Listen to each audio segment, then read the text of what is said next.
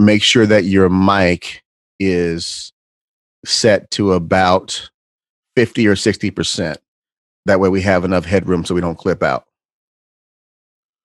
Especially if we get hyped, because if we get hyped, it'll get loud. I don't think we're gonna get hyped. We you don't think get so? Are you serious? You know, here's the thing though. I don't. I, we, we, we've never met. Vivica, Andres, nice to meet you. I don't think we've ever met. Oh, oh you yo, never yeah. met? Yeah, we've never met. How you doing? Yeah. Good, how you doing? Oh, This is this is this is the one and only DJ Viv on the ones and twos right now. I was gonna say, okay, so seriously, like very few people. I will say this: very few people in Ames do not know Abdul or DJ Viv. I gotta say that you two are kind of one of you know, like you're kind of like the popular type. So, Or Yeah. i- in my case, the infamous type. oh, Wow. The nah, the the the working type. 'Cause, yeah, my name come up and and and it's, it's it's followed by oh that Negro's got to go. gotta kick him out of No, it. he over there, he over there, he over there stirring up trouble again. My name come up in churches and people start saying prayers and speaking in tongues. know, Oh, la, I la, know. Hashamanaya, Hashabara, Shabara, Shanda, Shanda, get him out, Shabara, Shanda, Shanda, get him out, get him out, get him out. get him out, get him out. Jokes. Greetings and what's good, everybody. Welcome to the Christian Soldier Podcast, a social justice, faith minded podcast featuring three friends from across the diaspora exploring life at the intersection of race, ethnicity, gender, culture, politics, and basically living while black. I'm Abdullah Muhammad, I'm Andres Amador. and I'm Justina Kinney.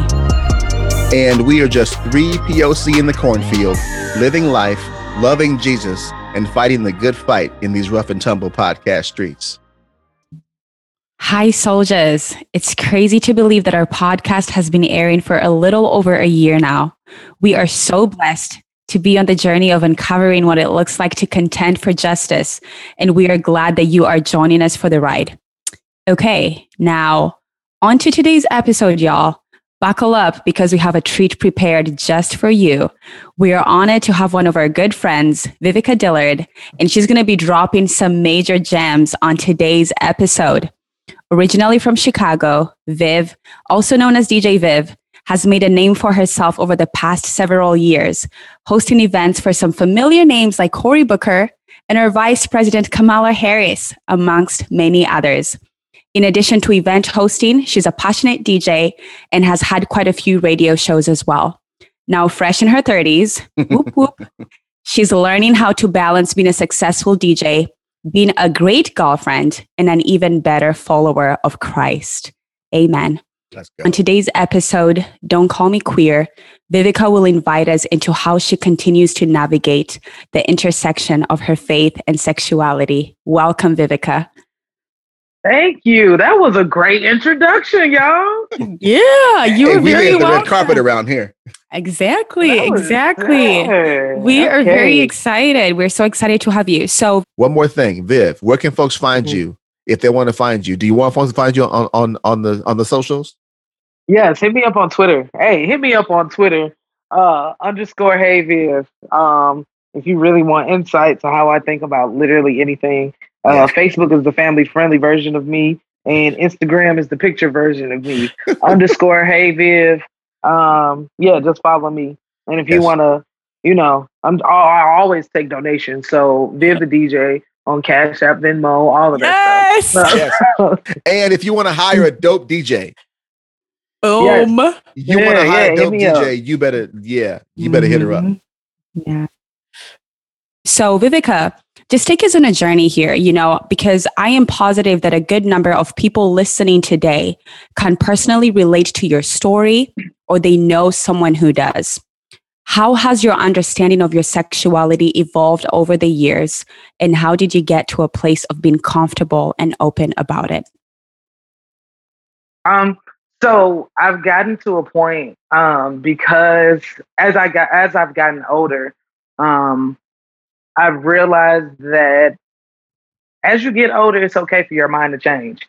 As a human, as it's just it's a part of the cycle. You just you don't get married to ideas, you don't get married to philosophies. Like I feel like if you do, then you're you're stunting your own growth.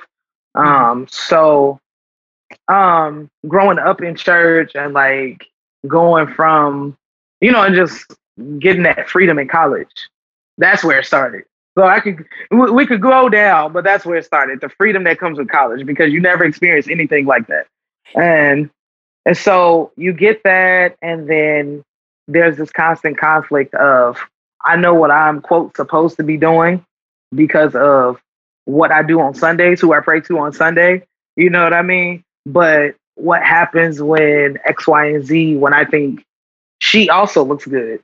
You know what I mean? and so it was always this for me, the older I got, it was just really addressing the conflict and not really not really calling it a conflict, but almost two things can be true. Yeah, that is. Mm. Okay. Two things can be true. Can you say what those two things are? two things can be true. You can be gay, you can be a Christian. Like you you don't have to like waver in either. Um you don't have to yeah, I'll leave it at that. You don't have to waver mm. in either. You don't have to sell your show, sell yourself short in either of those categories because of because of the other. Right. Yeah. So just just that one statement for I'm sure for some of our listeners is mm-hmm. already going to make their head explode, melt, whatever it's going to do, because those two statements are just for lots of folks completely incongruent, right? Mm-hmm. So, but um, what I want to interject is listeners, you know, it it should probably go without saying, um, but the conversations that we're that we're going to have in this episode is going to be all by way of education and not explanation. And what I mean by that is, um, I feel like one of the one of the things that seems to happen, for example, just I'll speak for myself from from from other from other LGBTQ friends that I've talked to that are also Christians. Um, a lot of people expect for them to give a like an explanation or a defense of themselves rather than mm-hmm. just talking and explaining. So mm-hmm. listeners just understand this won't be this won't be Viv given a defense of herself she's just explaining things from her from her you know her her perspective and her social location yes because i am not here this platform in the garage and you know what i mean at my mama house at church i'm super not here to explain because we don't um we don't share us as a society as as christians us as people we don't express that same energy when it comes to heterosexuality so i am hmm. not gonna I'm not to be like the spokesperson for why, why, you know what I'm saying? My why is my why. I like who I like. Yeah. I'm a, you get to leave it at that. Being exactly. straight. Why can't, why don't I get to leave it at that? Wow. Exactly. You know what I'm saying? Exactly. You know, and also our sexuality is a very personal a part of ourselves, you know, and we are not obligated to share the details because those are very personal, intricate details of who we are. So we're not obligated to share those details with other people. So, yeah, very good. Right, Vivica. Um, in preparation for for this for the episode, you mentioned that the biggest thing you wanted to share with our listeners was that your sexuality and your faith can coexist, and you're already mentioned uh, a little bit about that. Mm-hmm. Why why is this of importance to you? Is it important to you? you? You said you didn't want to explain yourself, but can you expand a little bit on that? It's important because I'm not the only person to have to defend why I'm a youth ministry leader and I am a woman and I have a girlfriend. And I, because it's important that the kids that I'm ministering to know that it's okay. And and that's just that's an example, but that's a real life example.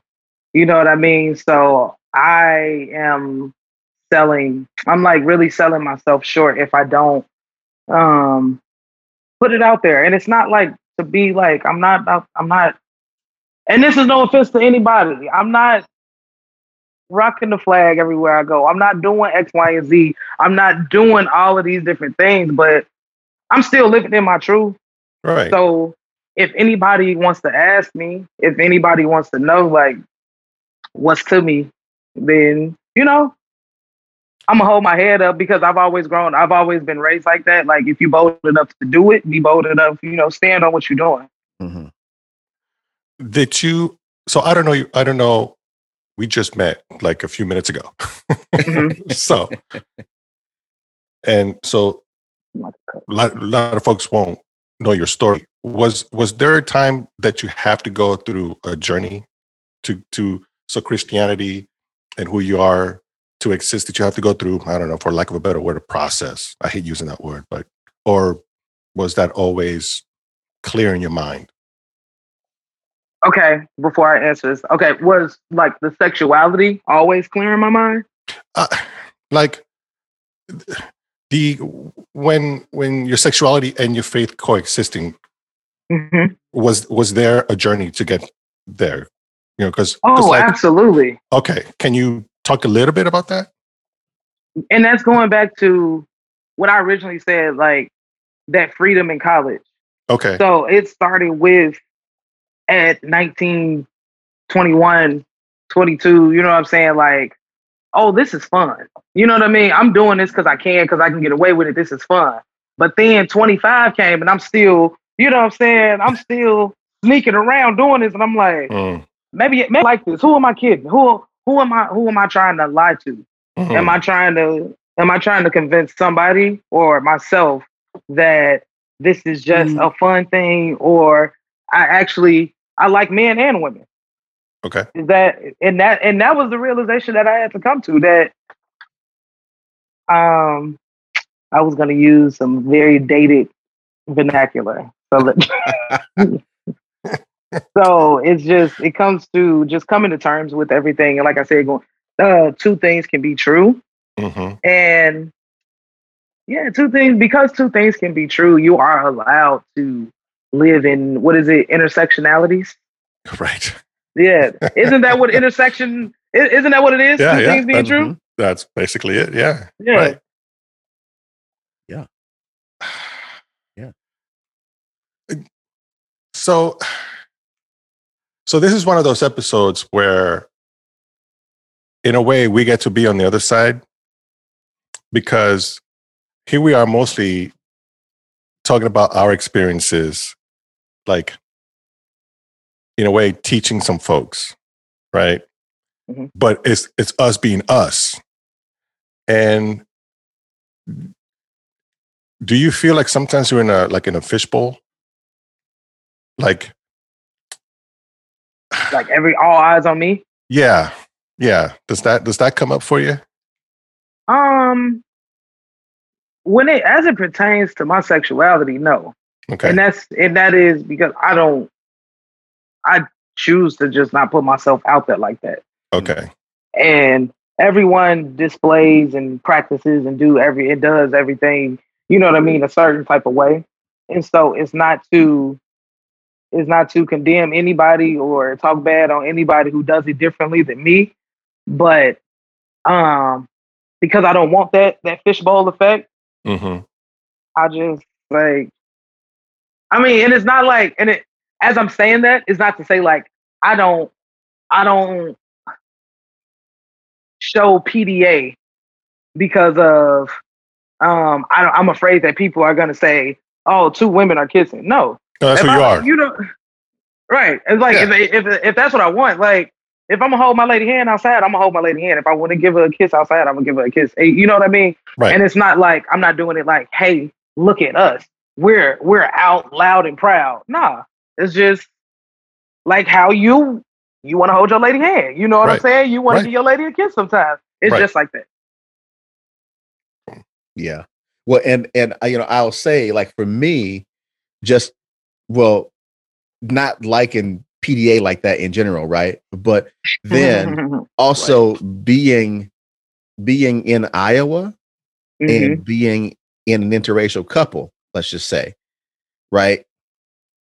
People look at you sometimes like so whatever is quote out of the normal, people just look at like, okay, so Mhm. what box do I put that in? And Right. and and even even if it's not PDA, even if it's just us out being us, like I mean, I could tell you a gang of stories. So just just as a for instance, just last week we're we're at a restaurant having dinner, and there is there's there there's an older couple. It's me, my wife, my 15 year old son, and my mother in law.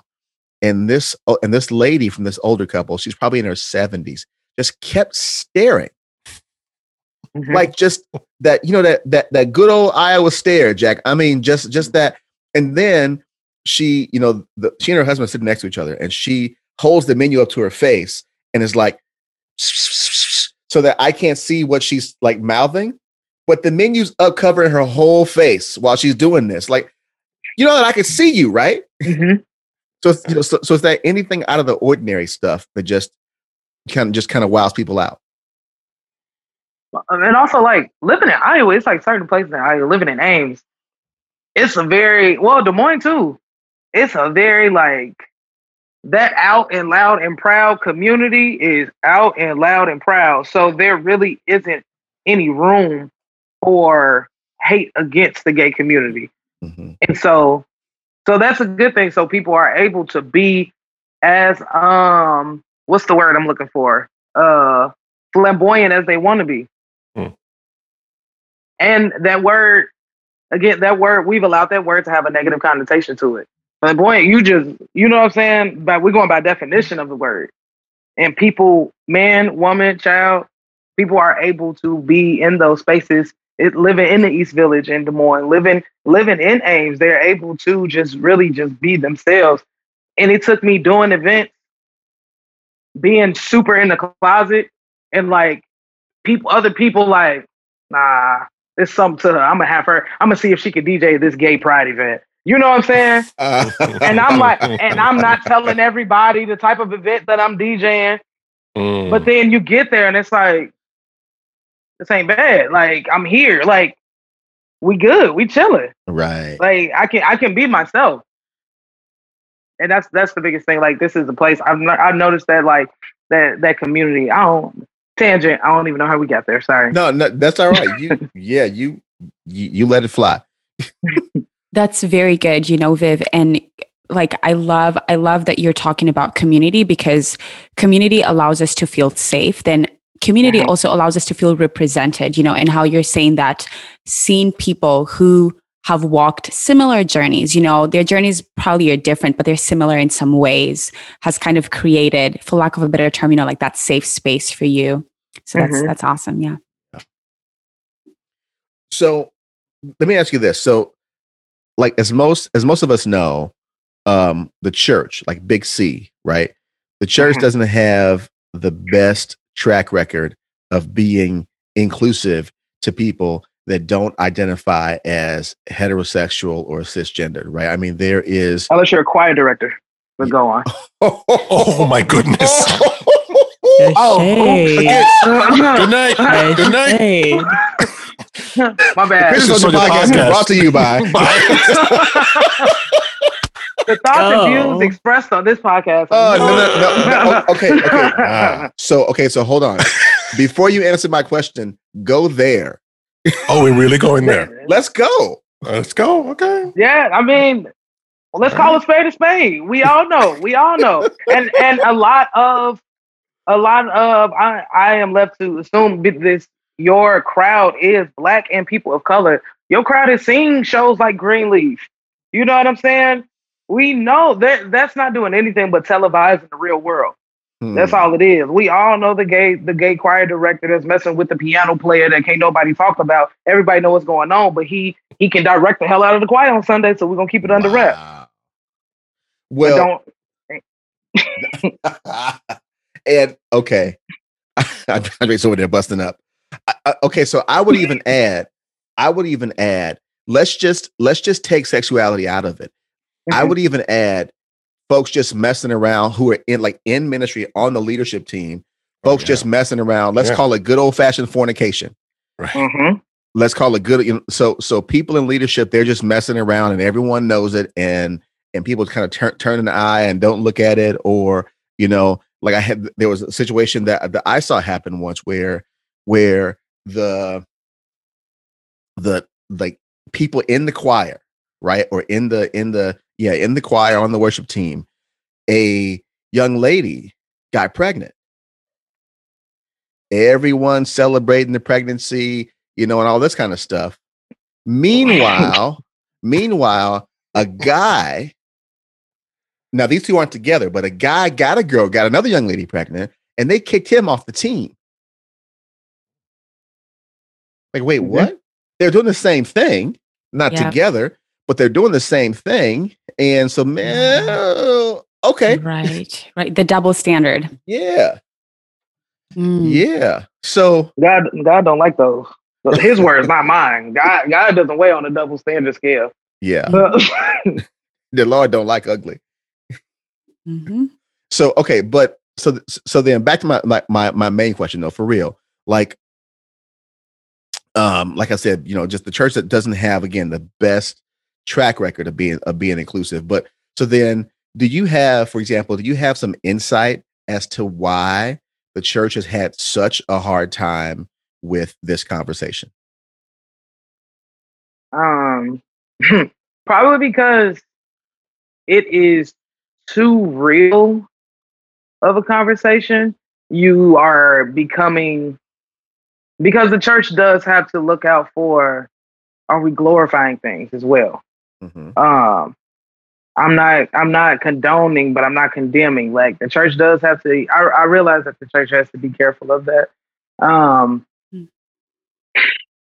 this is a tough one. Why do I think? Repeat the question. I want to see if I answered. yeah, yeah. So, so basically, like what, like what's your take on um why it's so hard to for the church to, or like why does the church find it so hard or have such a hard time with this conversation with with with with the entire LGBTQ conversation, um, whether it is a theological one or just people among the congregation.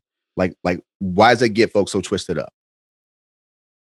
And also, I, I think it has something to do with um, the labels and the boxes, the labels that we put on people and the behavioral boxes mm-hmm. that like we expect people to live in once you put that label on them. So let's just take it down to gender roles, like a gender reveal. I know I'm going to have a girl, so all of this pink. So now we're conditioning this girl to that's a boy toy, that's a girl toy. And so now this child is going to grow up. And what happens when she likes a truck? There are female architectures. Mm-hmm. You know what I mean? So what happens to this? So now follow me. Like the child, now she grows up. She likes basketball. You know what I mean? Still 100% a woman, wears makeup, does X, Y, and Z.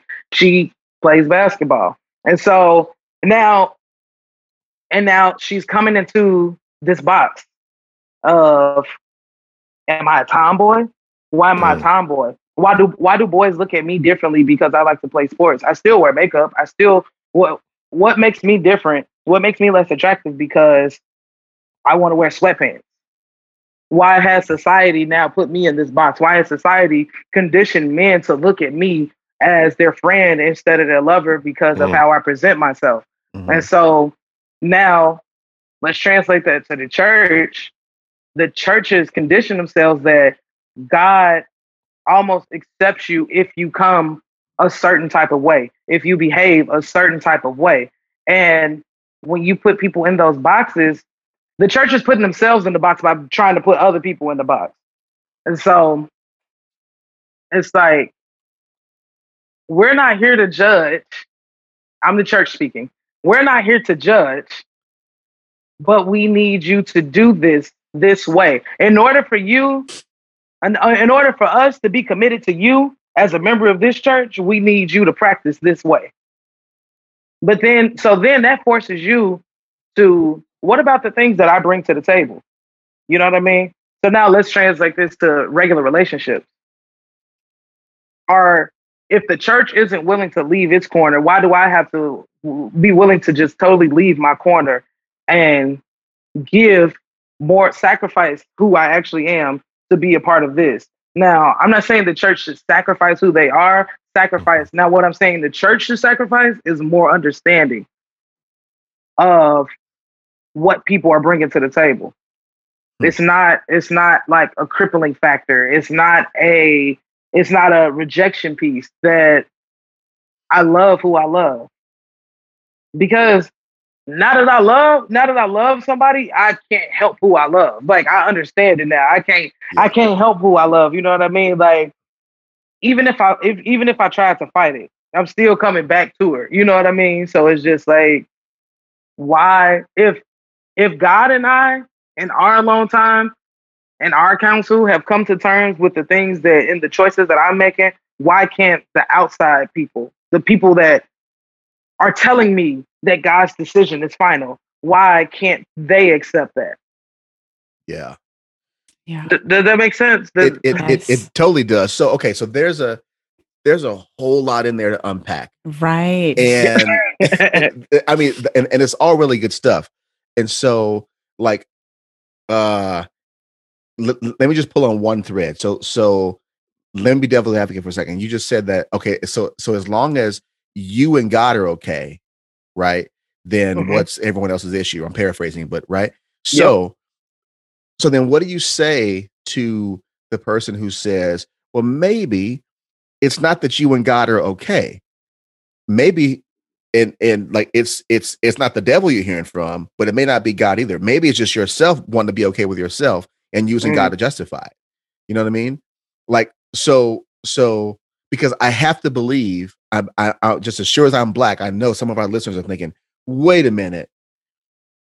Okay, but what if God didn't say and, and, and kind of going down that whole rabbit hole, right? So hmm so like basically i guess my question then my follow-up question is is when you think about you and your relationship with god and then someone else comes on and says well i don't know your relationship with god but quote the bible says so and so. Mhm. how do you square those two for that person? Or i mean and not that you even have to but but you, you know what i'm saying? Um, I would say that again, removing myself from the box and removing sexuality from it. Um, I would I would respond back that God confirmed to me that He accepts me. Whatever my quote baggage may be, whatever my whatever my things may be that I'm bringing to the table, God has already assured me that His love isn't. It doesn't come with conditions.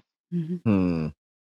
And That's so really good. That's really good. there are uh, sure maybe there are verses i don't know someone still has to show me in the bible where it says like women can't love a woman can't love another woman in a in a non-platonic way like and men can't you know what i mean? Yeah. men can't do the same. Like i need to see that like show it to me. And i'm down to you know what i'm saying? The bible is the bible. I can't i can't go against it. Yeah. you know what i'm saying? But what i can what I can guarantee anybody that's talking to me about God's love is that God's love for me has, even when I questioned it, God assured me of what I was questioning.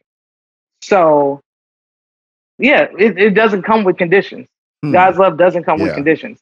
There when is you no like, no, go ahead. So when you question what? Question God's love for you or just question what? Like you said, when, when I Mhm. question it, like what's the it you're talking about? Yeah, God's love for me or God's acceptance of me. And I would be lying to say, and anybody's lying if they say they've never questioned God's love for you. Mm, we just happen to be talking about sexuality, but something you've done has made you question God's love for you. that's and good. you go back because we like to we quote the Bible when it's like beneficial, when it you know what I mean, when it as it pertains. So we go back to whatever verse assures me, whatever whatever worship song assures me that you know what I mean. Jesus loves me. This I know. you know what I'm saying? So I got that. I got that to carry me. I'm not saying that that gives me a pass to just go and be erratic all through life, but it does add some assurance to some of the uh, erraticness. Yeah. Yeah. Well, and to feel like you have the love of God is is is yeah. Sorry, go ahead, Jay. Yes, you know, and something else that I that I do want to add because I've had quite a few of these conversations with church leaders and I think a lot of church leaders, especially those who are trying to be are trying to figure out what it looks like for them and their congregation to be inclusive. I mm-hmm. think churches just do not know how to have this conversation. You know what I mean? Like, I really think it's one of those conversations that we we're not sure what the Bible says about it. A lot of times when we're having these conversations, everyone who's in the room is heterosexual. They're probably married and they're cisgender, you know? And so a lot of church leaders, and if you're a church leader, I hope that you can accept this with love. Um, let's let's try to not have these conversations in isolated spaces. You know, like how about we invite people who are living this into the room and just get their insight. Mm-hmm. Secondly, and Viv, like you touched a little bit on this, um, and this is, and this probably happens both in the church and outside the church. But a lot of times, when we encounter someone who's who does not identify as heterosexual, we think of their sexuality as the only identity they have. It's like we forget right. everything else about them. Right. You know, it's like you're Vivica and this is who you are. You know what I mean? You know. Exactly. you know what I mean? Right. you know what I mean? And so and so it's like no, there's so much more to this person. There's so much more to this person. Yeah that again this little corner this little box that you're trying that you're trying to stick them into. Um, so again, like I don't know, I think as believers we need to be open minded, um, and again, just have more conversations about this. Yeah, yeah. Mm-hmm. Well, and let's Agreed. keep it funky, Justine. Like there, there are the church doesn't know how to have this conversation because the church doesn't know how to have hard conversations. Mm-hmm. I mean, the church doesn't know how to have cards. How, how just man, how many times in bricks was I begging to have hard conversations? Because because I'm begging for hard conversations because I'm going through hard stuff. Right. Mm-hmm. Like I'm yeah. coming to uh, what is supposed to be a relatable, safe space for me, right. and we're talking about we we're not talking about the real stuff. Right. Like so, if I can't get it from here, what? I, now I'm back to the point right. of being lost. I'm out here trying right. to figure it out myself. Of all the places to have hard conversations, to all the places where you should feel safe, it should be the church. It should right. be the church. Should be the church. Right. If you're, I mean, if you're lowest, if you're at your lowest, if you're at your downest, if you're whatever, if you're having like, I don't know about this, X, Y, and Z, you know what I mean? That it should be in church where yes. you can just be you and not, right. not have to hide out. Mm-hmm. But speaking of church, Man. just one quick question. Um, you have your relationship with with God. So mm-hmm. how's your relationship with Big C Church?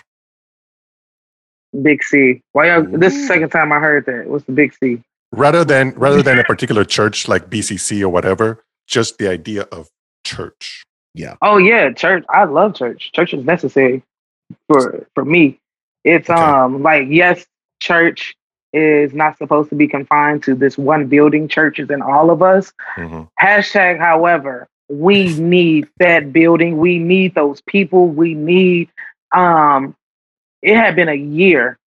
It had been 64 Sundays since I had been inside of a church. And my church just my church just opened back up, my home church. I just moved back back home to Chicago.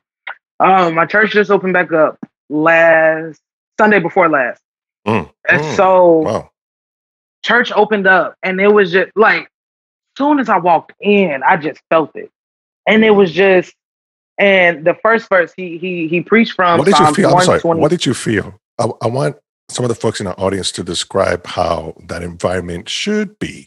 Yeah. I felt God. I felt mm. I entered into God's space. I was invited into God's space. All of us on Sunday morning, we are invited into God's space to lay it all out, to lay everything out that we from Monday to Saturday come over. And that's why people are like, no, I'm not, I'm not going. I'm hungover. I went out. If you can go out Saturday night, you can get up Sunday morning. Because it, God, you ain't you ain't presenting nothing to God that He ain't seen. You know what I'm saying? Right. So, Come so I I I felt it, and it was just like a year and a half of feeling. Mm. I don't know what this missing piece is. I don't know what it is, and it was like soon as you walk into it, you're like, that's what it was. That's what it was. Mm. And I was glad when they told to me, come, come to the house, you know what I'm saying, and worship. I was glad when they said to me, all of us come. Because it's not just me going through stuff. I wasn't the only person that waited 64 weeks. I'm praising, so I'm praying and I'm praising and I'm crying on my own for 64 weeks. And now I finally get the people that sit next to me mm-hmm. that's been praying, crying, grieving the same way. You know what I mean? And now you have to have somebody with you. It's much easier to go through something with somebody else than it is by yourself. And so church just provides that. There are, I have some of my best friends. Like I've known them since kindergarten because we grew up in the same church. Yeah. So, So church is, yeah. Was this a, is, is is this like uh, uh, an all black church or mostly black church? Yeah. Yeah, it's the black church. Okay, so here's I don't here's think we got no white people to go to I here's, don't think I think here's why I asked. So, okay, so I didn't grow up in the church. You know, I grew up Muslim, so I didn't grow up in the Mhm. church, and so and so I have, uh, quite frankly, like that's what you just described Mm-hmm. is is an experience that I that I personally I- long for because Mm. I have never I've never I've never felt that in a church in my entire life 20 some odd 20 25 years whatever it is as, as a as a christian i've never felt what you're describing now i Mhm. felt it when i've gone into a mosque Mhm. You know so like if i'm if i'm around like my muslim family or whatever i i feel some sense i think of that but i've never felt it walking into a christian space and i i'm i'm like super longing for it and so yeah i love the description that you just gave So why why do you think that is? Like, is it the churches that you've been going to? Is it? I don't know. Why do Why do you think that is? I think, if I'm honest, yes. Well, it's okay. If I'm honest, it's probably got something to do with me. It's 50 50, right? It's, Mhm. it's, it's, it's me not being, you know, not me, me maybe having a hang up about, well, you know, this church is majority, like majority white or whatever, you know, because, because I, you know, I, I came to faith through an evangelical church, mostly Mhm. white, you know, kind of like the, the classic reformed theology, really conservative Right. theology stuff. Um, and, but my grandfather was a pastor. He was a Baptist pastor, you know, and so and growing up Muslim, we made fun of of, of the church. Like we made like Mhm. we, we because it just seemed like it was just from a whole other planet kind of thing, and like we just kind of ridiculed it. But but even though we ridiculed it, I always knew and always felt just because of let's just say because of black folks' history with the black church Mhm. our history with the black church is is the church has been a place of nurturing and home and Mhm. so when i became a christian i had no home to go to Mm. Yeah. Yeah. That makes that makes a world of difference. And I, I can see I hear you and I empathize with you, but I'd be lying if I said I understand it because I grew up in the same church. Like I went to school, I, I my the school that I grew up in, like pre-K all the way to fifth grade, it was all associated with the same church that I'm now still a member of. oh Like, wow So yeah, like I've just been Wow. fortunate enough to always have that backing, that foundation. So even when I left, when I left and I came and I moved to Iowa and I'm going to these churches, I had to. I had a very hard time um, trying to find a church because um, even even if you're not trying to compare, you're still like, this is boring. Baseline is boring. You know what I mean? yeah And so once you once you remove it, and that was the great thing. I'm not really trying to name drop during this podcast. I don't know. If we all, I don't know who y'all affiliated with all the way. You know what I'm saying? yeah I mean, When I- name when I- drop, name drop. huh? Yeah. What's your church? yeah But you, yeah But you that was- yeah so I have two. I will say if anybody asks me what what my church is, I have two churches. My home church in Chicago, Salem Baptist Church, House of Hope, the House of Hope. Um, and my home church here in Iowa, Body of Christ in Ames. That is, it was two different um, coming to God experiences, and so both churches like.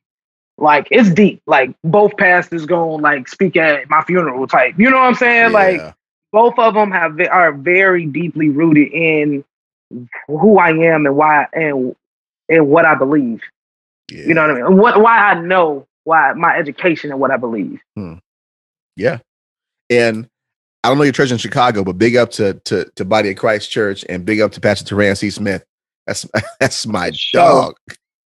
For sure. Okay, so two things that I that I just want to mention. if you mm. are a church leader listening to this, Vivica brought up a very important point that millennials, Gen Z, and just anyone is looking to have the hard conversations at church. And maybe, just maybe, the reason millennials and Gen Z are leaving the church is because we are too afraid to have those hard conversations. You know, we are all about keeping it nice, maintaining the peace, being very basic when it comes to the messages that we're preaching on Sundays and even the worship that we're having and the Bible studies that we're having. And so I think as church leaders, how can we begin to have those real conversations that our youth that our youth are craving secondly something else that that i do want to mention i think when it comes to conversations around sex and sexuality a lot of times the church approaches those those conversations with a lot of shame. You know it's like we're going to shame you and we're going to shame you. And shame is not of god. Shame mm-hmm. is not of god. God can convict us through his holy spirit but god will never try to shame us. And so again as the church, when we're having conversations around sex and sexuality, yeah, you know, I, I don't know, like there's just like there's just so many things that we need to change, you know? Um yeah. yeah so Yeah. So there there's a a very very quick quote I'm going to read just from from Dr. Martin Luther King Jr. because this is very it's very appropriate to what you said just about people like you know, you know kind of the church wanting to have things go nicely and mm-hmm. avoiding conflict you know and and and and conflict isn't just the absence of tension right? So like here's and this is what king says. He says and this is from his letter from the birmingham jail. He says and it's, and it's appropriate even to this conversation. He says the negro's great stumbling block in the stride toward freedom is not the white citizens counselor or the ku klux klaner but the white moderate who is more devoted to order than justice. And here's the part. Who prefers a negative peace which is the absence of tension, to a positive peace, which is the presence of justice. Hmm. Because in order to get justice, you got to have a little bit of, you got to shake stuff up. You got to. You, you have to. to. You have to shake stuff up, and nobody really wants to. Nobody really wants to shake it up. Like, I, it's the lesser, almost the lesser of the evils. Like, I know it's a problem. I see it's a problem, but I don't want to get involved with it because if I say something, it might be wrong. But you don't know if you're going to say something wrong if you don't say anything at all. Mm-hmm. You got to at least try. And mm-hmm. that's the mm-hmm. thing. Like people aren't even trying. I'm not saying like, I don't know. I don't know. Cause then you get into like, well, how, how far is too far for the church to support LGBTQIA plus, you know what I'm saying? How, how deep is too deep? How much like, should they just say we're allies and leave it at that? or you know what I mean? Like then yeah. you just Yeah. Yeah. Yeah. nah. We're on the line together. Yes. we we are on the line together. Like Andres and I've had this conversation a lot. Like, you know, I feel like when it comes to standing up for justice, any for for for any marginalized person, if if people want to go go to get to that person, they got to come through me first. Right. Mm-hmm like we're right. you know what i mean like like we're in the line together because that's what the gospel demands that's right mm-hmm. Mm-hmm. that's good so if, if there's a uh, I guess so my question here then is what is the what's the biggest thing and i'm gonna say i'm gonna say queer but the title of the episode is don't call me queer right and, right. and, and, and we're gonna get into that in a minute but um so i'm just using that term loosely but what's the biggest thing about being LGBTQ, queer, whatever whatever words you want to use in there, what's the biggest thing um, that you wish Christians specifically knew? The biggest thing, um, yeah, the same thing I said before. Just like you can be gay and you can be a servant, a devout servant of Christ. Like that's really what it is. There is no you don't have to live with separation because there are I'm gonna get super deep.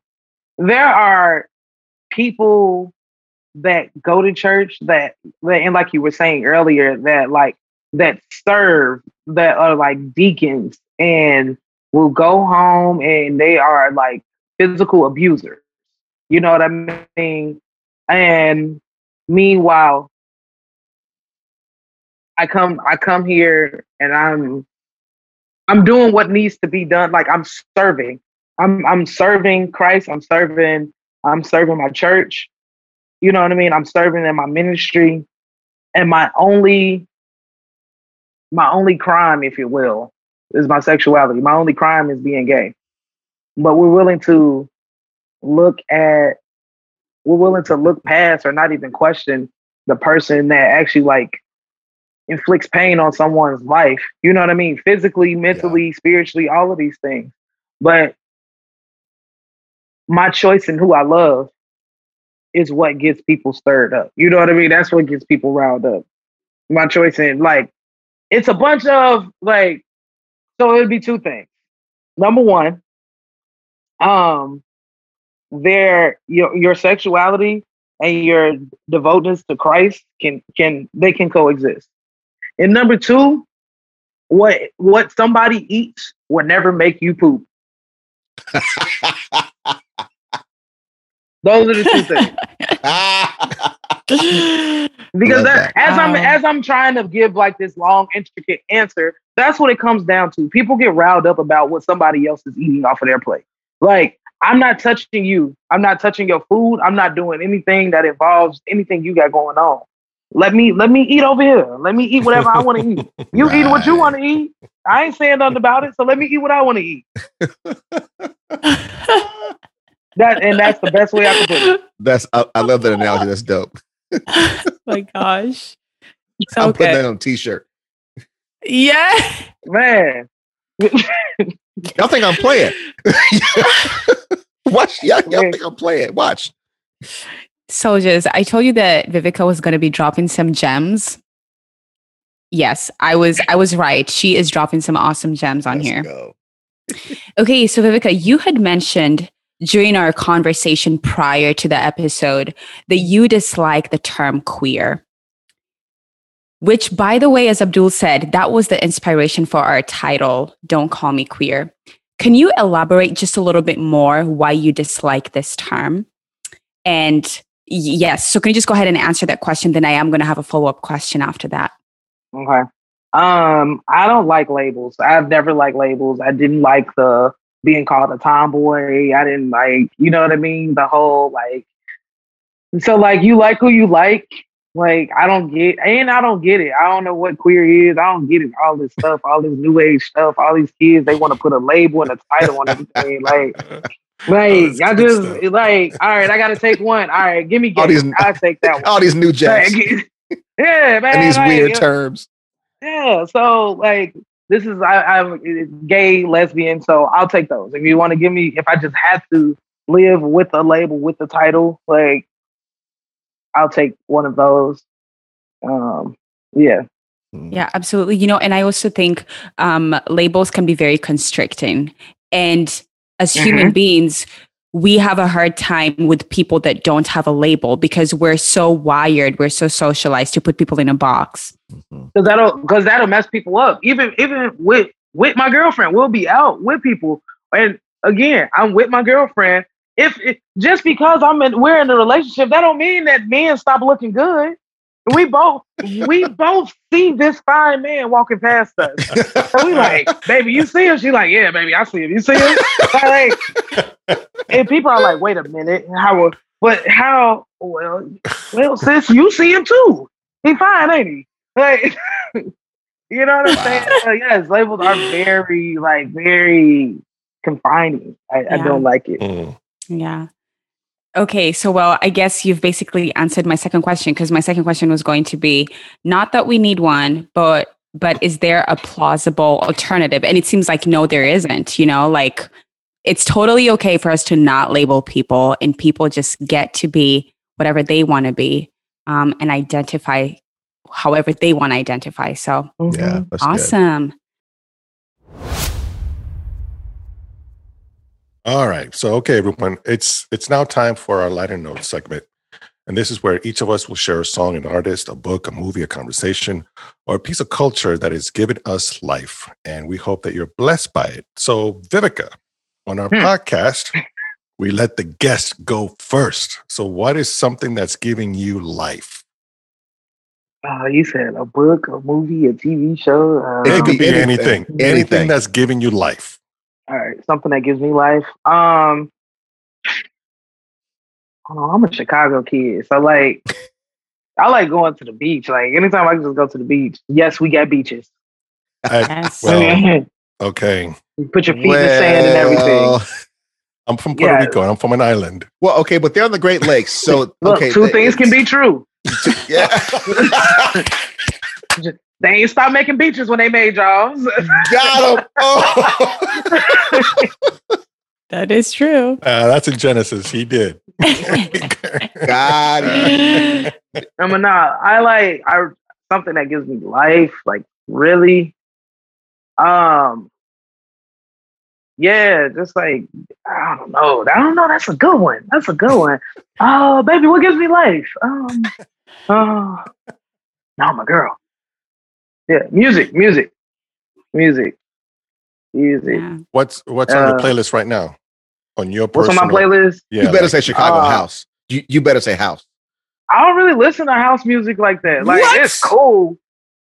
I'm 30, bro. I don't. I don't really How can you be from music like Chicago and not dig house like that? Okay. Because I'm not. Because I'm not 40. Oh, Oh, See, hold up. it's hold an up. age thing. Nah, I just feel a- like some shots were just fired just now. Nah, so I'm gonna tell you. I'm gonna tell you. So wait, are you are you from Chicago? no, I'm not from Kansas City, but I Okay. dig house because a lot of my homies in college were from were from Chicago and and, and we're house DJs. So so Mhm. they so they put us up on Game on House. Yeah, that's a gen- it's a generational thing. So like, uh, my older sister, she is like 42. She loves house music. Like loves house music. so Ah, my okay. generation coming up, I'm a I'm a 90s kid. So for Chicago, we had juke music. We turned everything into that that real fast, that real fast, like and then footworking and Yep. you know what Okay. I'm saying? So yep, yep. So we had juke music. So I can listen. It's I can sit and listen to juke music all day. I got Right my like I could rock a juke party. You know what I'm saying? But like house music, I, I get that to one of my older DJ homies. All right. You know what? finally, Why do I finally, we have old? someone. We have someone on this Ag- episode that again. can relate to my struggle because Vivica, when I tell you, like, there are things that Andres and Abdul will bring up, and I'm like, what is that? What is yeah, that? man. Who does that? Who listens to that? All right, give me some Exactly. credit. I, I was only born. I was born. What they? Are you 91? Mm-hmm. All right. So okay. So But you were born 91? Yeah. God, The, graduated the greatest year. 92. I am. watch I'm your Goodness. mouth. Okay. Ninety one was a great year. Okay, so then hopefully, hopefully, and listeners, th- this we might be able to put a link in the show in the show notes about about some good Chicago juke music. Right. So you're gonna have to to to, to point us in the direction of, of, of some good juke music there, Viv. Oh yeah, uh, the Pope, the Pope for sure. Um, DJ Nate. Yeah, yeah, yeah, yeah. We can go on right now. I can go crazy. Let's go. Okay, bet bet. But Right. you asked me, you asked me what's in my library. I'm really, I'm heavy into, um, I'm really heavy into a lot of Des Moines artists. So Oh, I listen to a lot of Des Moines rap, like a, a, a lot of Des Moines rappers. Oh wow. So yeah, from like Fly Life, um, Uno Up Six, uh, who else I listen to? Ace Forgiato, Colo Chanel, um, uh, Honor Roll Kid. These are all Des Moines artists. Um, and then Chicago, uh, FemDot. Um, who else? Who else I'm listening to? Did I leave anybody out? Oh, Amigos. Yeah. Oh right on. Yeah. Yeah, I'm usually either like Des Moines rap, uh, because I, know a lot of people that rap. You know what I'm saying? So I don't really listen to the major artists. They already made it. They already got their millions. I'm trying to get my niggas going. My Right. Right. I'm saying niggas. Uh, I've been doing alright. a great job not saying niggas the whole time. Hey, you go ahead. Five times in a row. You you be you. Yeah. Awesome. So then am I am I next yeah, on the liner next, notes? Justine. Yeah. Let's give you life. Okay. So my uh my liner notes. This is okay, so I'm going to get a little personal here. The past the past like 2 months of my life have been really really really rough. I've just been walking through some heavy things and um the one thing that I'm learning is hardships will keep you at the cross and hardships will really allow you um one to relearn the character of God, you know? Um, and in relearning God's character, we're also reminded of who we are in Him. So I really think what's been giving me life, no pun intended, has been the Word of God, you know? And the Bible says that, that the Word of God is life, right? And the one verse that I do want to bring up um, that I've really been clinging to is First John chapter 1, verse 5. And it says, This is the message we heard from Jesus and now declare to you God is light and there is no darkness in him at all. And when I think about that verse, I'm learning that there is no evil in God, there is no badness in God. Because I think sometimes when we're going through hard seasons, like we can really begin to think, oh my gosh, God is mean, God is bad, God is withholding things from me. Mm-hmm. God wants to hurt me, you know, and that is a lie, right? God is fully light fully light. There's no darkness in him. He's not like us, right? We have good sides to us and we have some really dark sides to ourselves. But God is not like that. He is good and he's good all the time. And so although although I'm walking through some hard things, the word of God has literally been my anchor. And so I am so thankful for that. Mm, That's good. that's really good. That's really good. See, I can't, I can't follow the Bible, Yeah. man. Top that. All right. I'm finna give y'all some real light right now. no. okay. What's been giving me life, um, and and this, my, mine's gonna be short, but I've been honestly, I've been waiting for a couple of weeks to bust this one out. Um, and so what's been giving me life is ESPN Plus. Mm, really? Here's why. so, like, okay, You're not a sports guy. I'm not. But here's the thing. I used to be a huge basketball and football fan. Hmm. Like growing up, I was a mad basketball fan. I loved, well, I didn't love football. I loved the Giants and the Steelers. What? So, yes. Mm, Okay, I'm old. I'm almost 50 years old. So I'm like, How has this never come up? I'm like, the like Giants? The the Giants. Steelers? Man, look, back You know I'm a Dallas Cowboys fan, right? I, like like the Giants, like the Manning era. like the no, no, no, no, no, no, No. no, like the like the like like the Oh. 80s Giants.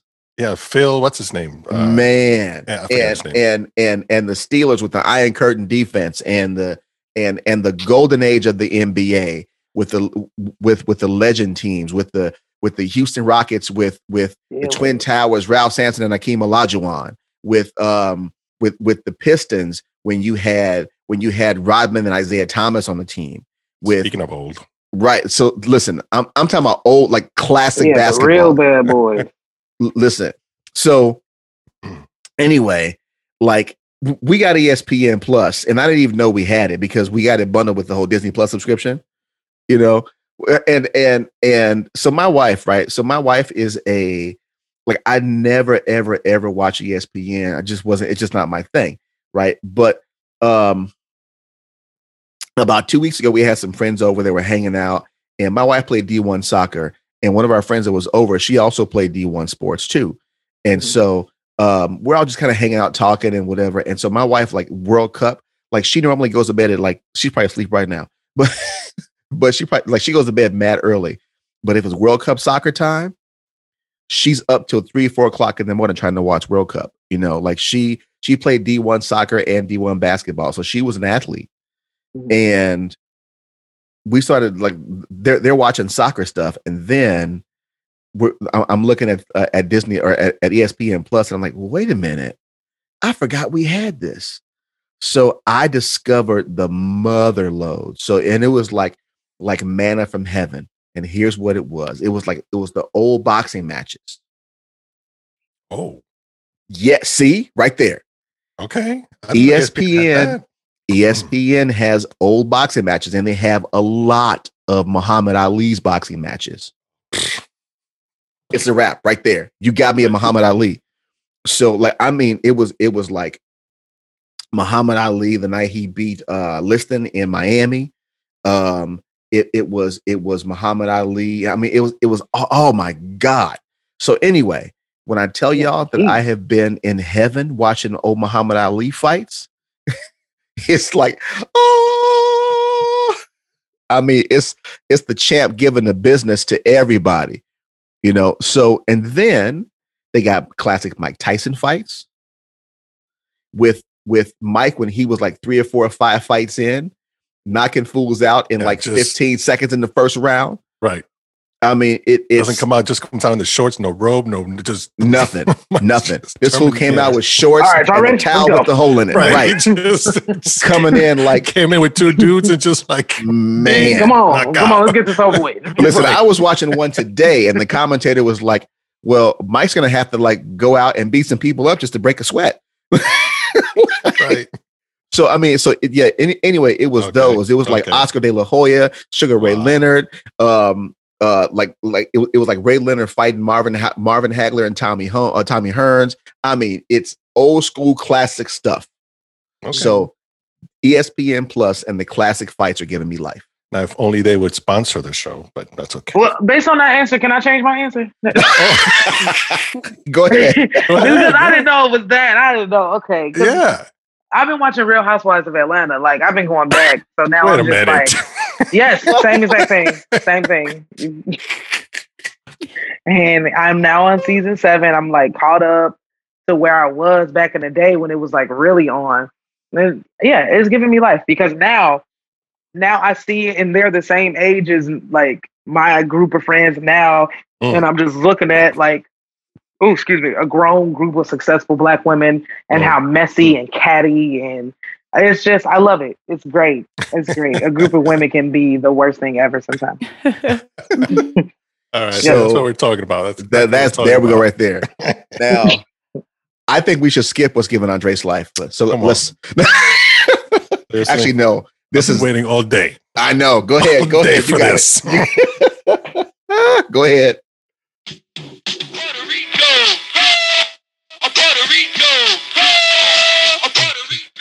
All right.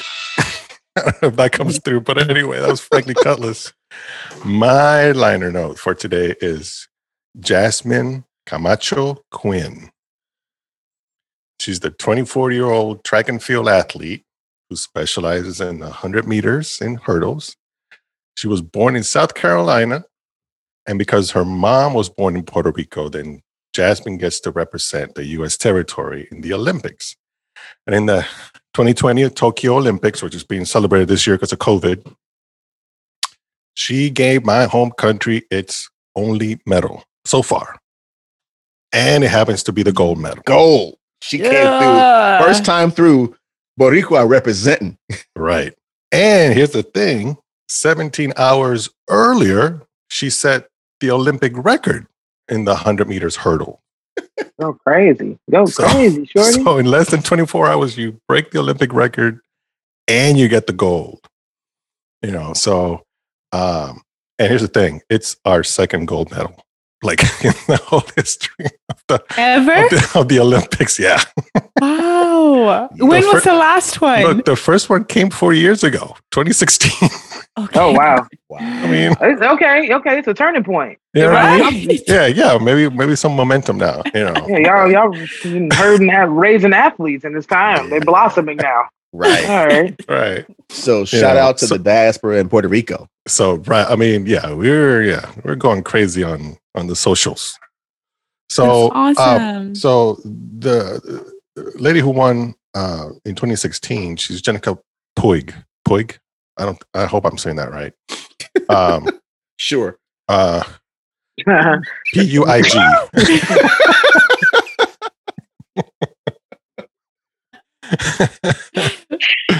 um, but every time this conversation comes up, another name pops up. And I don't want to take too much of the spotlight, but it just shows the complexity of our history.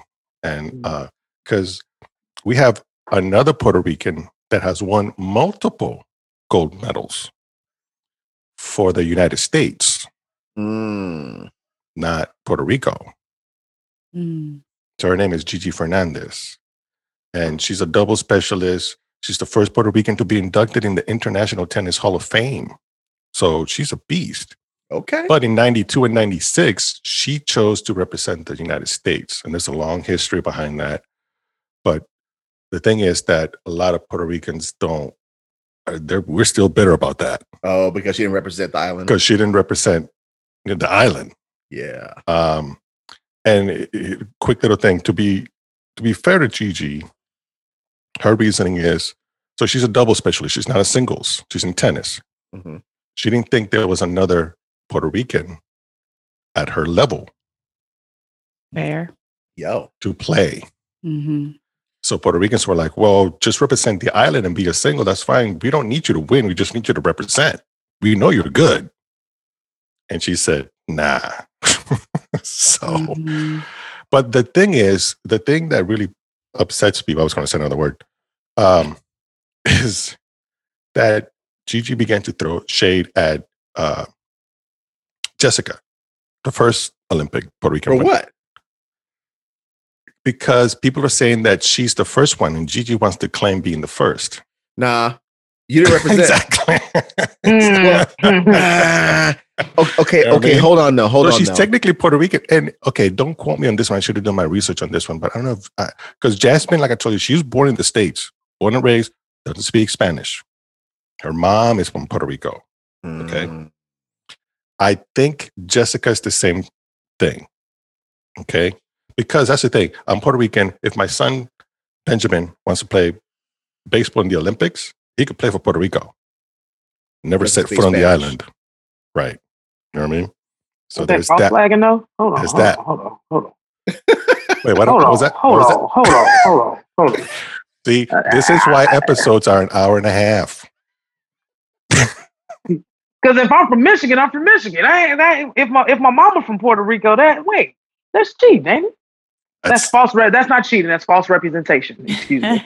and, and in a way, you're kind of making Gigi's point. So she she's Mhm.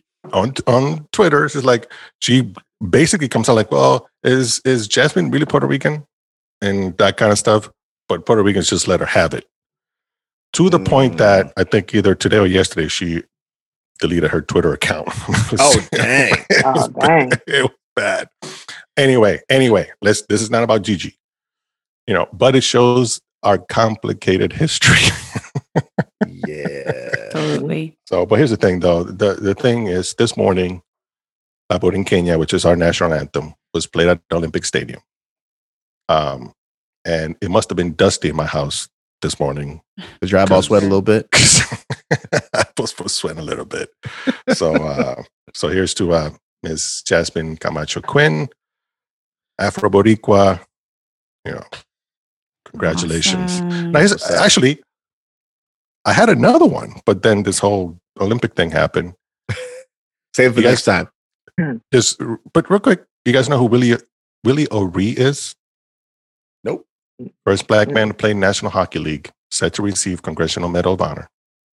Hmm. Playing black hockey? I mean, Oh, he was the I first s- black. Oh, he was the I first mean, black like Yeah, person. black. NHL in the NHL. Oh. See, I don't watch hockey, so I don't know. you don't watch sports.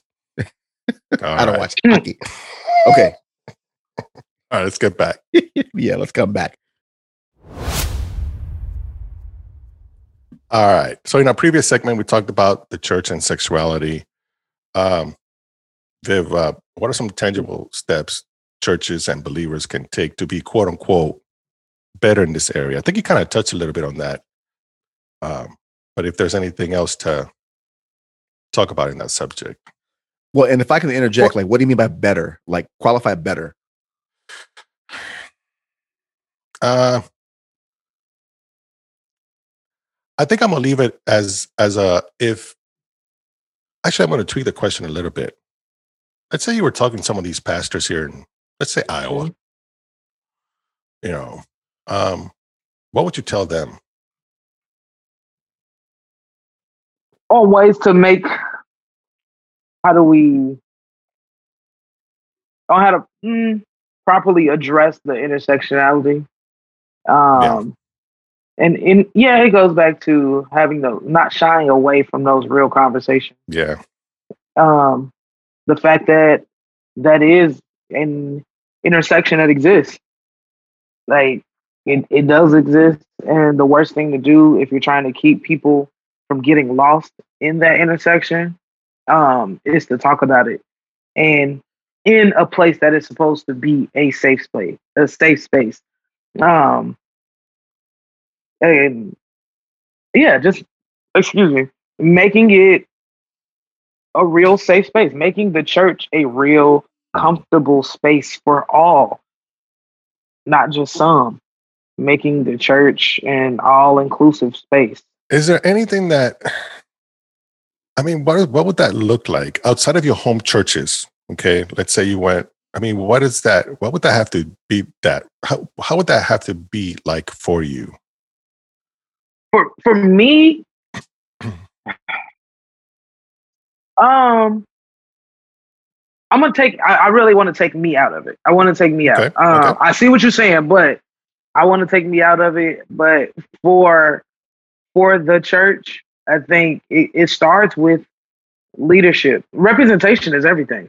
Mm, Representation is everything. So if the representation that I see in church is being hidden when I go outside of church, I think that I need to hide that because when I see it, it it's being hidden or it's being like talked bad on. So I don't want if I feel or I I express myself the same way that I'm sorry to keep picking on choir directors. Sorry, choir directors. But if I sorry, if I you know what I'm saying, if I am as flamboyant or whatever, um, I don't want to have to hide that for the Mm. sake the sake of acceptance. Mm, No one should have to hide that. And again, it goes back to especially not in church. Anything, especially not in church. Like if I'm able to, why can't I be myself in church? That's the biggest thing. Mm. Why can't people feel comfortable in church? Why can't I, if I'm holding my girlfriend's hand at a at a at a baseball game or whatever, why can't I hold her hand walking into the doors of the church? Don't why shouldn't we be here of all places? Why mm-hmm. why can't I come here? If what you think I'm doing is wrong, why shouldn't why not welcome me into a place that you could teach me differently? If what you think I'm doing is mm-hmm. wrong, Yeah. yeah. like you gonna make me feel bad about being somewhere. Like t- if this supposed to be the place that you know what I'm saying, if y'all want to play moral police, teach me the morals. Mm, mm. Right. that's good. Yeah. That's good. Okay. That was that was very good, Viv. Thank you. Okay, so the next question. You know, Vivica, there's no denying that the Black community um, and other Indigenous communities and just people of color in general, um, we are known to be a little more conservative when it comes to matters surrounding sexuality. Um, how do you think this impacts the black community and other communities of color you know kind of like that conservative lens with which we view sexuality Um, I mean, I'm glad you asked me about this. It's like in a black family, you can be anything but gay. In a black family, you can you can be anything, and the family will know about it. But if you pop up and you're the gay cousin, you better hide that for a minute. You better hide that. Don't let your aunties know. Mhm. Don't let your, you know what I'm saying? Don't you better, or it, it becomes that that if you're a guy and Abdul, you're older, you understand this Mm-hmm. he, he, he funny. He he he's Yes. soft. He a punk. Wow. some shit. Yeah. Yeah. Funny. He funny. You know That's, what I'm saying? that's exactly right. Yeah. So you Well, can be Wow. you can be anything but gay in the black family, and that includes all the other problematic things that I won't touch. Um, but um, how does it, it goes? It goes there as well because my family is supposed to be. I came from. I came from y'all. I came from y'all. You know what I mean? So if if, if I can't be accepted here, and this and this is for anybody that feels like they're not accepted by their family, like go to your family and ask them, like, if if my family doesn't accept me, why would you feel more comfortable with somebody else accepting me? Right. That's the thing. If you you if you feel comfortable as my mama, my auntie, my cousin, my whoever, you feel comfortable dismissing me because of who I choose to love, why do you feel more comfortable with somebody else accepting me? Right. Because otherwise, you're effectively, let's call it relationally homeless. Like, Mhm. you know, like you're, you're, you're, Yeah. you're in a place where nobody wants you, Mhm. you know? And man, you just triggered something because you, man, that, that whole, oh, he funny thing. So my, my nephew, my nephew is gay. Mhm. And that's exactly what he faced from people in my family who would, I mean, like, we, you know, we loved him because we loved him because, you know, he's, I'm not gonna say his name, but, you know, because he's, he's nephew, he's cousin, he's, you know what I mean? Until, Mhm. and then I was getting phone calls from like cousins or aunts or whatever. you uh, know your cousin gay. look- How, hey, you That's exact, that's exactly right. did that- you know? That's exactly that's exactly how it went down. That's exactly how it went down. And y'all know he was funny like that. That kind of stuff. I'm like, I, first I, off, you know, I figured it, but I wasn't gonna say that. I can give you a whole. Con- we can have a full on, conversation right now. It goes. that's exactly how it went down. Man, yeah, I mean, I yeah. Anyway, and I I got to come in and folks. Listen, y'all need to back up on my nephew right now. Mhm. Let me just tell you, leave him alone. He's the same nephew. Y'all, Right, y'all just right. found out. Mm, That'd right. be the thing. Right, I didn't change anything. You just found out. right. Like yeah, people be well into they, they your nephew probably we're probably the same age. yeah. You well, he's he's younger. He's he's 19. He's younger. Well, actually, he's almost 20. Yeah. But yeah, And again, but age aside, this is my body. This I, I know. I I can't. And that and that and that was like that was something that uh that was that was asked to me like, what do you do if you're if you have a child and your child tells you that they they think they might be gay or they think they might like want to transition to another gender. And I'm like, if you can sit and tell me and like like if you can articulate why you feel the way you feel or what it is the way it is, and I'm not saying like you don't have to like defend yourself, but just as long as it makes sense to you, I'm not here to question it. Hmm. But you're not going to. I know I don't have a kid, but I'm just saying you're not about to just come to me and tell me you feel like you're in the wrong body. We need some. We need some type of background to this. So need, I'm not gonna just sign. I'm not gonna just sign the papers and we going to the doctor's office. No, no, no. But it's the same. I'm not gonna just be like, oh, yeah, you know what I'm saying? Like, yes, I want to meet son. I want to meet your boyfriend. Don't get me wrong. But let's make sure. And it's the same thing, son. You got a girlfriend? Or why? What you doing with a girlfriend? You know what I mean? so it's the it's the same energy. If you can sit here and tell me why you need a girlfriend at 17, tell me why you think you want a boyfriend at 17. Mm-hmm. yeah. That's good. That's good. I got me preaching today. Listen, that was listen. Yeah, this, this could go off into a whole other thing, but I'm gonna let it go. yeah, that was good. That was good. So Viveka, I'm I'm curious. So aside from the family dynamic, just in terms of as a community, how do you think that conservative uh, perspective, you know, kind of like flows out into the broader community? Because obviously, as you're saying, like in a black family, the one thing that you cannot be is be gay. How does that trickle down and affect the black community and our perspectives on sexuality? Um you are if you're a man and you're gay, you're automatically you're less than a man. Mm. You're less than a man. You are yeah, you're you're looked at as less than. And if you're a woman, you are looked at unless you for a man, it's totally different. It doesn't matter how you present yourself. The minute you say I am interested in the same sex, you are looked at as less than a man. You are you don't you now lack the masculine factor. Mhm. Mm. You now lack that. And you haven't done anything but say you like to but say who you like to share your bed with. That's the only thing you've done. And as a woman, um, because I I've never been a dress wearer. I just don't like them. It's just not comfortable. Like now, I can jazz up a romper. I can look super cute in a jumpsuit. You know what I'm saying?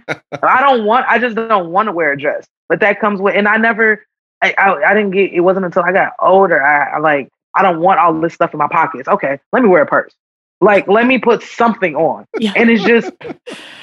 I don't. I'm not doing all of this stuff because it may, it gives me now. It gives me it, the minute I say I'm gay. I got a girlfriend. It now takes away from my femininity because now that explains why she doesn't want that.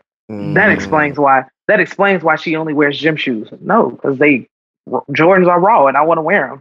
Like heels, heels aren't as raw as Jordans. Like right. Yeah. it's just it's really that simple. But you know what I'm saying? If I Mhm. could put a very dressy, you know what I'm saying, outfit on with some Jordans, I'll rock it. And still be the finest woman in the room. You know what I'm saying? Yes. It- and yes. for whatever reason, it just takes away. Um, it strips you of your of your gender, of your quote of the gender roles that we have. Mhm. Mhm. Hmm. And I, I don't think I don't think that's I don't think that's right. Yeah. Definitely. Yeah, Yeah. that's good. So, I think I have I have one more question to ask you.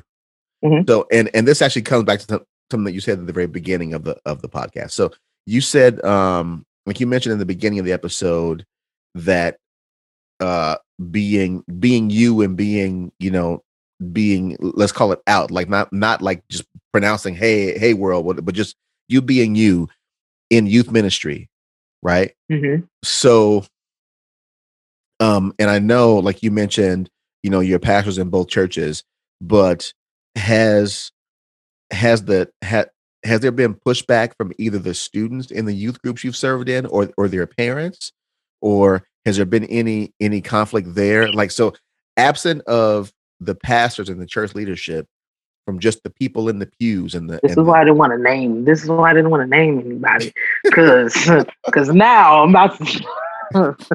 you finna spill some tea right now go on, go on, go on. What, what was the question? Was This is a So- safe space, Viv.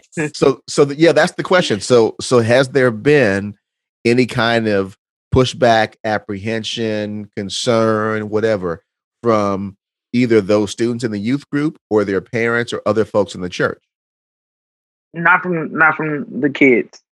Kids love me. Kids love me, and there is a factor. Um, Justin, you can attest to this, and Yeah. you can like maybe chime in. There is in that almost a, a realness factor, a relatability factor Yeah. that I make sure that I'm bringing to the table. Um, Mhm. I want you to be able because at a certain point we stop treating kids we stop treating kids like humans and we just treat them like they're kids. Their opinions don't matter, what they have to offer, like what they think, it doesn't matter. And that is the total opposite. You know what I mean? That's not true at all.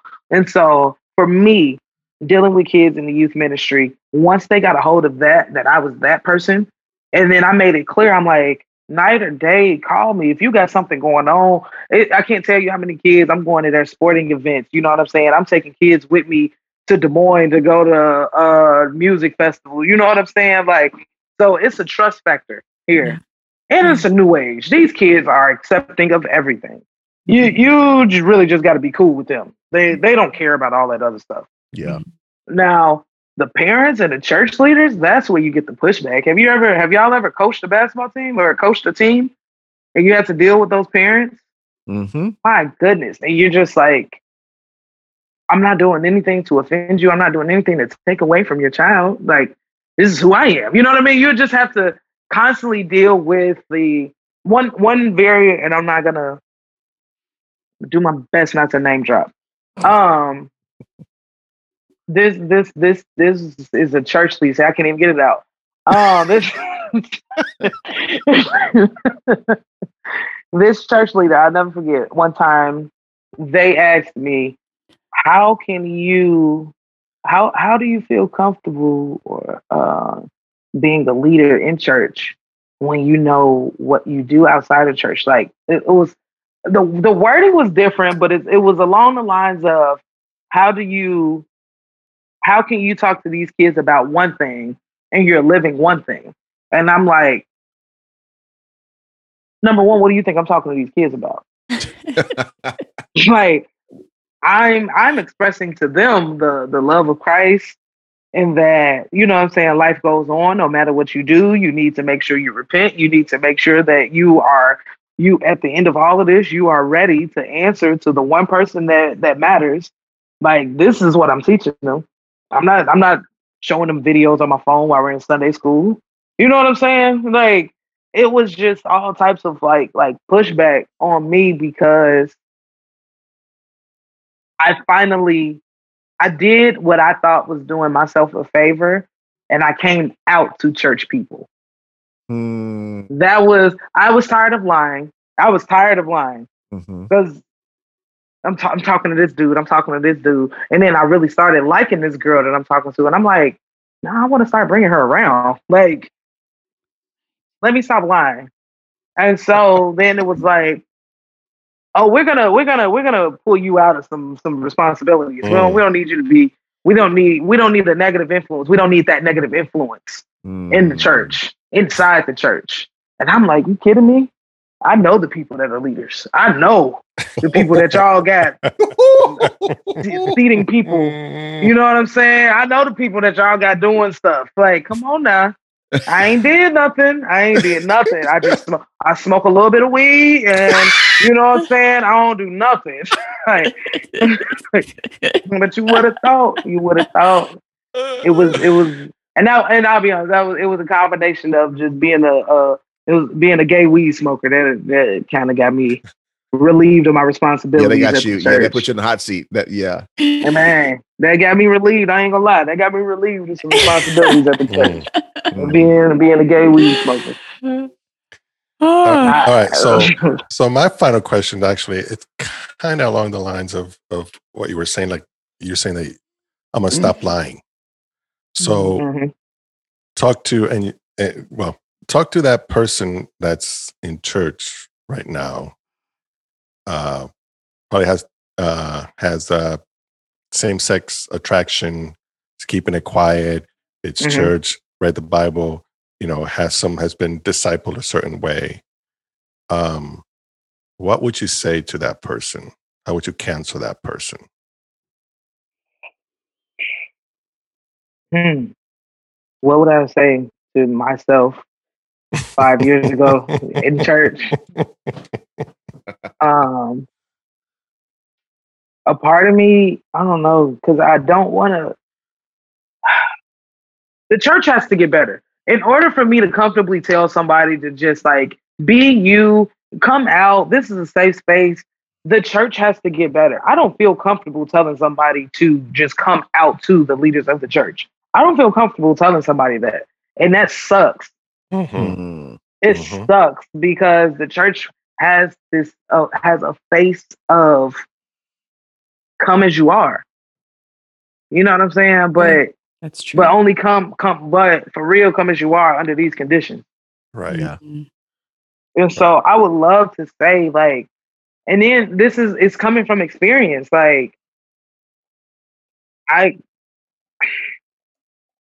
remain you the message to any like young follower older followers that are still you know what i mean that still um are torn between their sexuality and their relationship with god and i'm specifically speaking like christian god um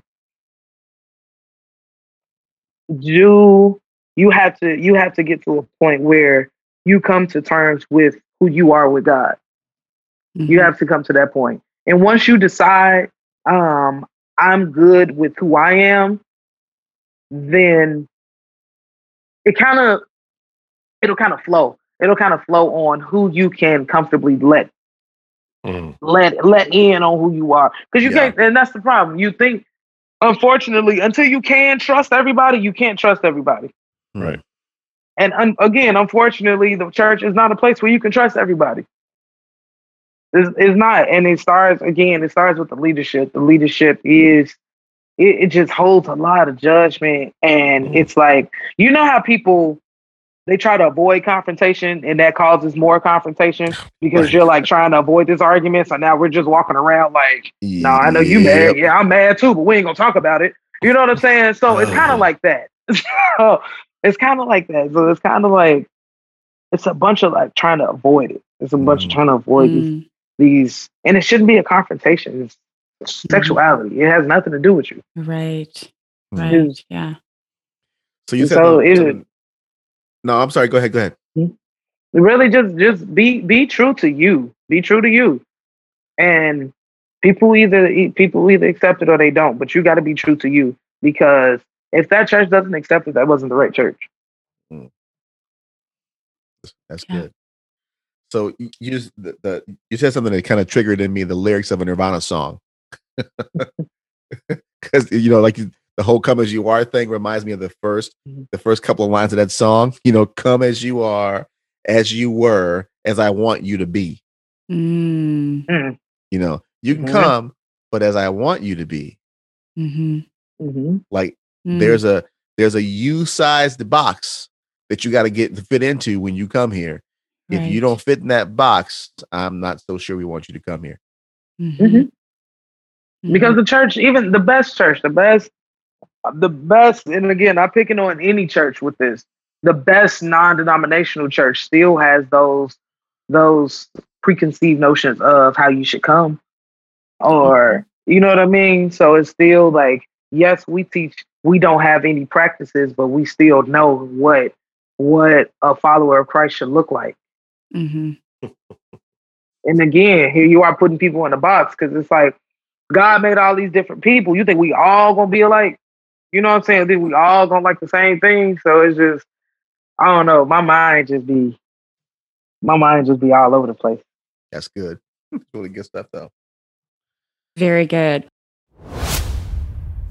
Okay, Vivica, we have enjoyed our time and now we are getting very close to the wrap up. Okay. So I do want to ask you just one final question. Okay. What are some final thoughts that you want to live our listeners with? Because again, as we mentioned at the beginning, most people who are who are listening to this podcast today, they're probably listening because they can relate to your story or they have a loved one who does. So, what are some final thoughts that you'd live us with, um, and just anything that you want us to remember moving forward? The biggest thing is don't let the rejection of like of man stop you from like serving God. Don't let that stop Mhm. you from like continue on with your prayer life. Continue on Mhm. with you know whatever fasting. Continue on with your reading. Continue on with just for a constant pursuit and relationship with God. Um, the I guess acceptance, and I'm rolling my eyes saying acceptance because it's not about people accepting us. Because again, if I were heterosexual, I wouldn't even the word acceptance wouldn't even be like Wouldn't it be a in my brain. It wouldn't be a thing. So I just hey, I my goal is to knock down those walls, to knock down all of these, all of these walls that we have up. Um, Mhm. so so yeah, my biggest my biggest piece of advice is um, uh, what did I just say? Uh, Keep pursuing your relationship with keep God. pursuing yeah, keep pursuing your relationship with god and all the other stuff because god loves you because god knows you he will place things in your life that need to be there he will remove things out of your life that doesn't need to be there and yeah you just have to you just have to trust you just got to trust that god got you Mm. That's so Yeah. good. God is the one God is the one thing that is constant in our lives, right? People change, situations change, financial situations change, jobs change, but God is the constant. That's very good, Viv. Very, very thank good. you Yes. Yeah. No, um, this just one more thing. I, I want to thank you for coming. Um, because this whole time that we've been talking, I'm like, if somebody invites me to a podcast to talk about me being Puerto Rican, I'm like, how, what? I'm talking an hour and a half to me about being Puerto Rican. That's Mm-hmm. that's what you're saying. It's like Mm. you just you just want to live. You just just I mean we, eh, you know. So it, it's like like I don't know how I would do it. Really, I mean, if I'm being honest, you know what I mean. Like an hour and a half talk about talk about being Puerto Rican. Like what? I'm Puerto Rican. Mhm. That's there. That one Mhm. sentence. Mhm. But We're then done. it goes. But then it goes to. So, what kind of food did you eat growing up? yeah. So like, what made that? What made those foods special? So when as you grew as you grew up, what did the taste of those foods kind of change? Did you incorporate them into new meals that you grew up learning? Right, right, right. And you're like, what? Like I Yeah, mean, I, I, I. I mean, I mean, I could talk. Yes, I mean, I, I'm, I'm being funny a little bit. You know, yes, I love my culture and all that kind of stuff. You know what I mean? But just the idea to talk about that, Mhm. that what you are is so much of deviation, quote Mhm. unquote deviation. That oh, hey, let's talk about how you are, and you know, come Right. explain to us how you are. You know what I Mhm. mean? I just Mhm. I I um I couldn't help but that thought in this time period, which I, which which Yeah. I appreciate. I do appreciate, but I'm also like, hmm, this is kind of yeah. in a way. I'm gonna be perfectly honest. You know, in a way, it's kind of silly. you know, it's better if a host says it than the guest because you don't want to look like you know what I mean. Y'all y'all brought me on for this silly topic. You know what I mean? You know. So I don't I don't think that. So it's better if one of y'all says that. You know what I mean? no, but I, I get, I get, I get the, I get the. oh, I don't know what the right word. Maybe, maybe silly is the right word, but I, I get the idea of of having to talk about who you are and and just any the fact that you can do it. That's the thing, though. I don't know if I could talk an hour and a half about being Puerto Rican, because you never had to. Exactly. Ooh. and that's the point. That, that- Right. That's it. No, Correct. let's just end right there. Ah. Yeah. Yeah. Yep. The fact that that we live in a society where people have to have to and not necessarily defend but explain themselves because we have such a hard time just just letting people be. You know. Yeah. Yeah. Yeah. Yeah. Well, and and this is, you know, this is a this is a podcast about life at the intersection of life, basically. Mhm. You know, Right. Mhm. and and life and people, you know, and and not especially people of color and black folks, but let's just say because we're you know we are people representing the diaspora, that comes with a whole bunch of different, not complications, but complexity. Yeah. You know what I mean? Yeah. So, so there's just yeah, there's a whole lot that comes with that, and and you know, so I I appreciate I appreciate the conversation. I mean, silly or not, I appreciate the conversation because I appreciate you know you giving our listeners an opportunity to see something three dimensionally. Mhm. You know what I mean? That part to me, I think, is really, really valuable. So yeah, I definitely, I definitely appreciate you being um, on the on, on the pod and and just you know the the the jewels you dropped, and I'm sure I, I know it. People are still scratching their head in this conversation Mhm. because it's it's incongruent. Yeah. I'm Christian and I'm gay. Uh does not compute, does not compute brain short circuiting, smoke coming out of my ears. You know what I'm saying? So so yeah, a- anyway, I don't want to belabor that point. Viv, I I very much and you know, I'm sure these guys do too, obviously, but we very much appreciate you being on the podcast, dropping the jewels you dropped, even just your candor and and and being willing to have the conversation. Um I, I think is gonna be not only informative to folks, but I, I think it's gonna be a blessing to folks. I really do. Yes. Yeah. Yes. I hope so. Thank y'all. Thank y'all so much for having me on. I was a little nervous. I'm not gonna lie, but You, know I mean? you were great. You was- Thank this you. was awesome. Thank you. yeah. Thank Yes. you no, for this is the this time. is great. Yes. Well, that does it for us for now. As always, if you like the show and the content, if you're encouraged or challenged by it, please like, subscribe, share, and drop us a review. And don't be afraid to do all three. That's going to help folks find us and help them join the community because we can always use more soldiers. And if you have any questions or you want to ask anything about anything we- covered on the show, uh, if you have topics you want us to discuss, if you got a question for Viv or you just want to reach out, become a member of our community on Facebook at facebook.com forward slash groups forward slash Christian Soldier or email us at hello at christiansoldier.com. So, y'all, thanks again for listening. I'm Abdullah. I'm Andres. And I'm Justine. And until next time, y'all, keep the faith. Peace. Paz. Amani.